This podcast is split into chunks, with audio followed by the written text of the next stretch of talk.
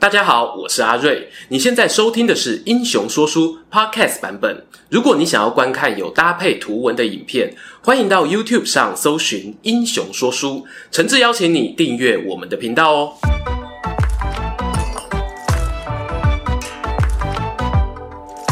Hello，英雄说书的观众朋友，你们好，我是说书人阿瑞，欢迎又来到我们的历史大排名时间。那我们的小帮手 Alan，我们这一次呢要让大家票选排名的主题是什么呢？五子良将当中，谁没有加入曹魏阵营的话，会影响他们最深。哦，意思是呢，如果说曹魏五子良将少了谁？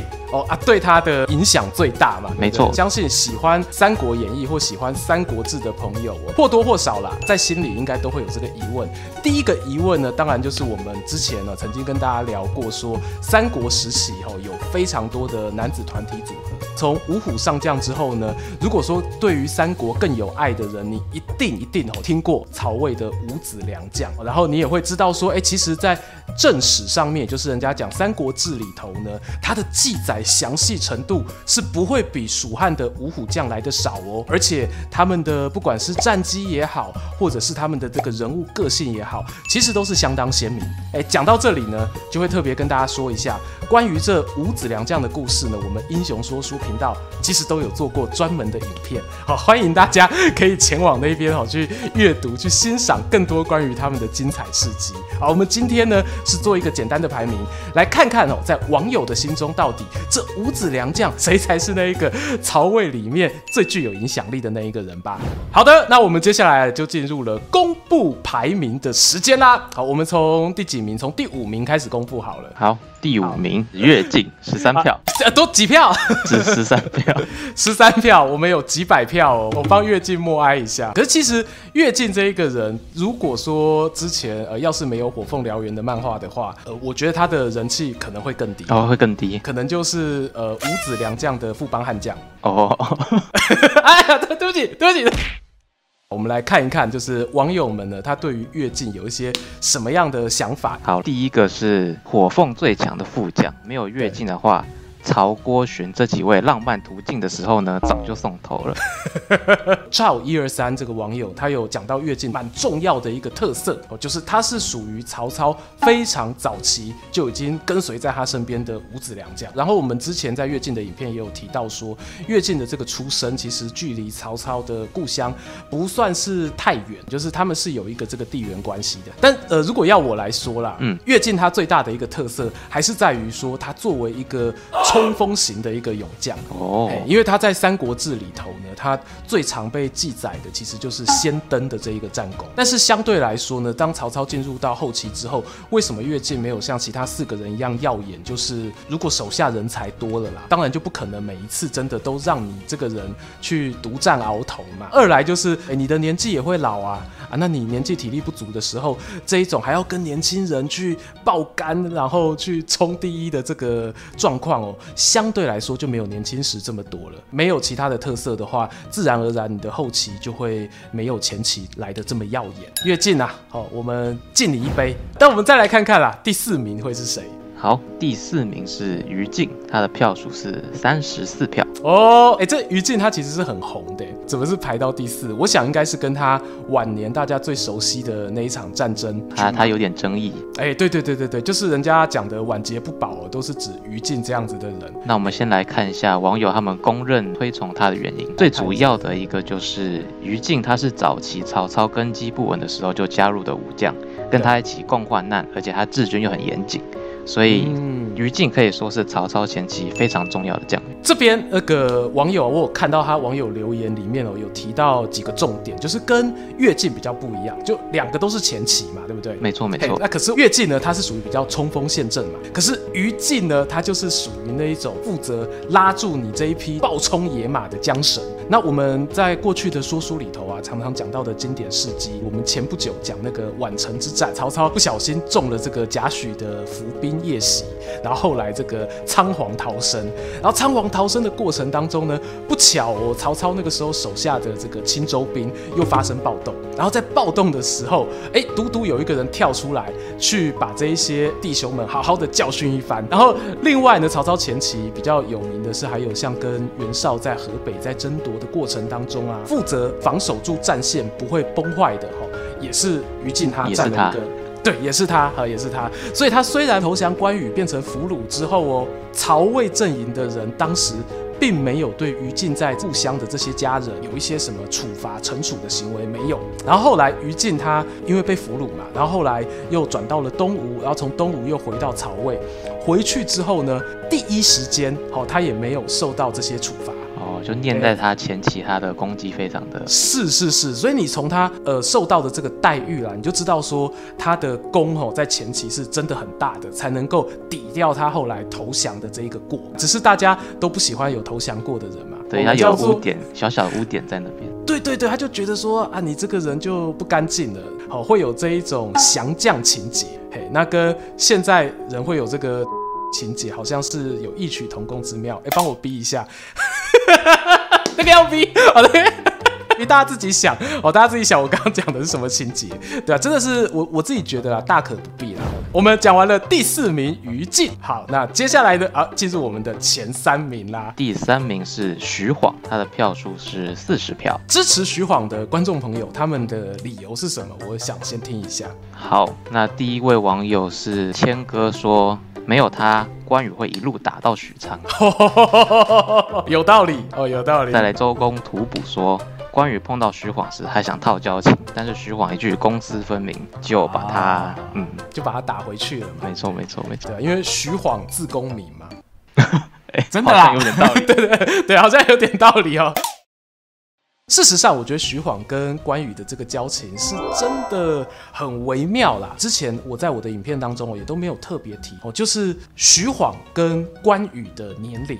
哎，这个东西坦白说吼，关羽的年龄本身是个目前没有定论的一个问题哦，难以考究。对，难以考究。我们知道关羽什么时候过世的，可是你不知道关羽是几年出生的，所以是用徐晃去推推测吗？好问题哦，这个问题就来了。徐晃的这个出生年呢，基本上也是不可考。可是呢，在这个《三国志》里面呢，有一段记载。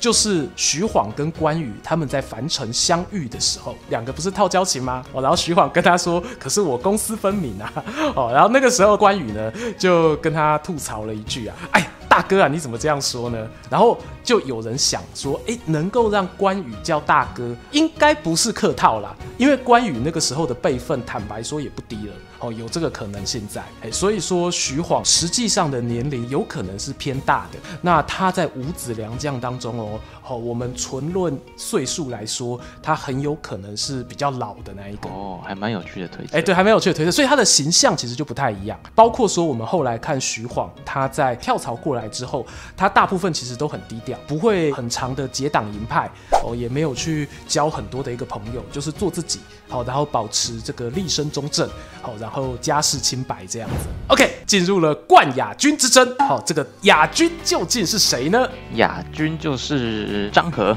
七十三票。张郃这个呢有趣了，因为他在五子良将中啊，他有一个特色哦，就是他是效力于曹操、曹丕，甚至到了曹睿也有。哎，但一样啦，我们照惯例先听听支持他的粉丝们认为张郃对曹魏影响力最大的原因是什么呢？好。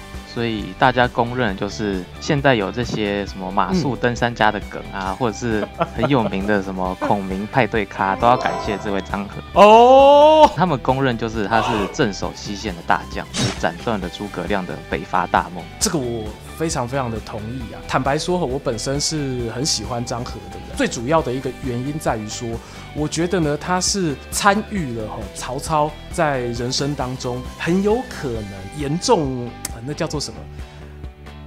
出彩嘛？哎，对 对，曹操生命当中吼重大危机转捩点，然后他是出来扭转曹操劣势的一个关键人物，哦，超级救援王。哎、欸，可以可以这么讲，哎、欸，这个说得好，说得好。因为举第一个最有名的例子，就是光是他跳槽加入曹操，他就跟其他几个人就有很大的一个差别。我们讲前面乐进，乐进算是老班底嘛，他不是跳槽的。哦，那于禁呢，是因为他的原本的老板报信过世了啊。那徐晃，OK，徐晃是跳槽没错。哦，可是徐晃原本的老板，哦，跟曹操 level 等级有差。哦，那你会觉得说人往高处爬，好像也没什么不对。可是张合呢，哦，他就比较比较引人深思了。因为张合他原本是袁绍阵营的，河北霸主袁绍跟曹操那个时候两个人在北边打的是不可开交，然后爆发了那个最有名的官渡之战。那当时呢，张合本来在袁绍阵营，可是他在官渡之战，好一个非常重要的粮仓奇袭战的前戏，他从袁绍阵营跳到了曹操阵营。哦，突然倒戈了。哎，对，突然倒戈了。然后这个倒戈的过程，其实在光是正史上面的记载哦，就有非常多不同的版本哦。那但这边要讲的就是说，确实啊，他的那个选的那个时机点，因为太过巧妙了，所以有些人会说你是个风向仔。那后期呢，我们的网友们哦也提到了一个很大的一个重点，就是张合对于曹魏来说，就是处理他西线的防守。大家知道吗？最大的一个敌人就是早期有张鲁，然后后来有进入了。益州哦，取得成都之后的刘备哦，所以说光是防守刘备这个强敌这件事情呢，张合哦，他就呃比起其他的几位将领来说，我自己觉得他的压力是大不少的。然后他在西线崛起这个地方，当然就不能不提那个很重要的那个战争定军山之战，他也确实有发挥了大家给予他的一个信赖哦，他就真的就把西边稳定下来，那也让他在西边也得到了一个很好的一个发挥的舞台，未来的下半场啦，那他的几乎都是在西线做一个指挥官。好，往下进入我们的冠军啦！我相信啦，这个冠军可能也是今天最多哈，荧幕前面的观众朋友你所投的那一个人啊，哦，就是没有人可以穿过我剑围的张辽张文远。哦，但到底是几票？他的票数是两百二十五票。哇！哎、欸，我我等下我稍微看一下，我们前面四位没有一个人超过一百票，对不对？呃，没有，没有一位，没有一位，全部灌在张辽身上。到底张辽有什么魅力呢？那我来听听大家的说法。投给他的网友百分之九十九点九都认为说，没有了他，孙权就不能进化成孙十万。所以是影响孙权最大，不是影响曹操最大，是不是？好了，可以，可以，可以，可以。那有没有别的答案呢？我们来听听别的答案好了。呃，其中一个网友是草帽悟空，他说的是啊，张辽跟关羽的事迹，对，就是吕布兵败的时候，关羽曾经救过张辽。那张辽也曾经劝降过关羽哦，就有点像是我们刚刚我们讲到说关羽跟徐晃哦有这个同乡之情，好，然后但是关羽跟张辽呢，他们就不是同乡了，他们是有一点英雄惜英雄的味道，我觉得这点就更加的难得了。好，那再来就是海豹地跟日月，嗯、他们讲是比较前期的，就是没有了张辽，白狼山之战面对数倍的乌桓敌军，曹操大概率会直接翻车。哇，这个也是很经典那一段故事啊！我们在讲张辽的这个影片的时候也有提到。那但是事实上啊，其实曹操他最后能够全身而退，不完全是进攻上面的一个功劳。好，那负责引路的向导啊，帮助他稳定这些军中士气的那一些智囊团们，都是他最后能够很惊险好完成这一次远征，然后又重新回到许都，每一个都是不可或缺的啦。好啦，听完了这个观众朋友们的票选啊，很符合我们现在网络上面哦，大家对于吴子良这样的这个知名度啊。好，那我们这边就结尾最后一个问题啊，还有一个问题是不是？请说，这五个人当中你最想选谁呢？这个问题呢，我会从一个角度去思考。这五个人，吴子良这样呢，他其实是先先后后加入了曹操阵营，他跟曹操的相遇时间点都不一样。那这让我想起什么事呢？Alan，问你一句哈，你有没有过谈恋爱的经验？诶，有有哈。好，那你有没有跟人家分手的经验？诶，也有。漂亮。那我问你，分手之后啊，很常听人家对对方说：“谢谢你让我成为一个更好的人。”那这边我就想要问啦，其实曹操他遇到这五子良这样的过程当中，好，如果说要你去思考说是谁让曹操变成了那个更好的人，我觉得呢，这个答案哦，其实就呼之欲出了。首先呢，我们来看看乐进。乐进呢，他因为他是比较早期加入曹操阵营，所以说呢，乐进呢他就像是曹操求学时期的班队，很早就遇到喽，两小无猜哦。那也因为说这个地缘关系嘛，就是附近的邻居什么的，其实也没得选择，就是自然而然的在一起。那再来呢，我们讲讲我们的于禁。我们刚刚有说到哦，于禁他曾经多次呢救曹操于惊险之中，而且都是曹操前期生命过程还很不稳定的那个状态，最难打的那几场仗。对，最难打那几场仗役，于禁呢，他就像是有一些啊，在生命当中曾经见过你最落魄模样的另一半。哇，对，可以共患难的人哦。好，那再来呢，我们讲讲徐晃。我们刚刚前面哦埋了一个梗，我们说徐晃他的年纪啊，有可能是五子良将中年纪比较大的。相对于曹操几个接触过的这些将领来说呢，呃，徐晃他的人生阅历又更加的丰富。同时，他还有一个特点，他跟一个人感情很好嘛，跟一个不同阵营的人叫做关羽。那关羽呢，又是曹操这辈子最想要把他纳入成为手下，可是却不可得的那一个人啊。所以呢，徐晃呢，他又是一个成熟老练哦，见过人情世故，好吃不沾手，又具有梦中情人特质的人。变备胎的感觉，哎、欸，危险了，危险了。第四个人哈，第四个人呢是这个张和。张和呢，他让我想起来的是的，有一些人啊，你如果跟他交往，你会直接少奋斗二十年。那会这么讲的原因是我们刚才前头有提到哈，张合呢，他选择加入曹操的这个时机点，他的加入会让曹操获得了一个。非常非常有帮助的一个扭转力。可是呢，像这样子的一个人，你要说哈，曹操会特别的爱惜他，会特别的珍惜他吗？我自己会觉得啦，以人性来说，不是一个必然，很残酷哈，很残酷。第五个，好，就我们的这个张辽，你跟他在一起的时候呢，非常好玩，而且你会创造出很多精彩独特的回忆。哎，这些回忆会是你人生一辈子，你到老的时候，你会拿出来说的。你说啊。你看当年啊，我在汉中这边跟刘备吼僵持的难分难舍啊，要不是有张辽在合肥，好，然后直接把那个孙权小儿砍成大礼包，我们今天曹魏的江山少一半啊，就是会有这一些少了他换成别人，可能不见得说出来有这么精彩、这么惊心动魄的这些回忆出现。好，那综合以上呢这五种吼不同你在生命中所遇到的一个对象，假设啦我是曹操，而且我已经活了一把年纪，到了我人生最后的终点的时候，我回想起来的话呢，我觉得自己，呃，张合他对于曹魏哦，对于整个家族，甚至是曹操过世之后哦，他都还是有一个非常非常大的一个帮助。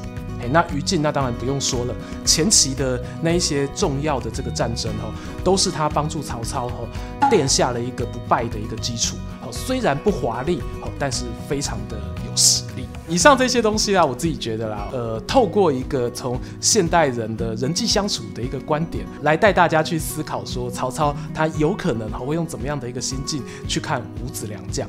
好，那这个东西呢，我相信哈，也是可能在正规的哦历史说书频道当中哦比较少看到的，呃，比较少看到，比较少看到的，对，冷肖维哦。所以说，如果说你喜欢我们英雄说书这样子的一个解说方式的话呢，那我们关于这五位英雄豪杰的这个事迹啊，我们都各自有拍过他们的独立的影片哈，可以做更丰富、更有趣的一个故事补充。喜欢我们的影片的话呢，哎，欢迎哦就继续订阅分享。我们英雄说书频道，那说书人阿瑞呢，现在也有自己的 Instagram，会在那边分享更多的说书日常。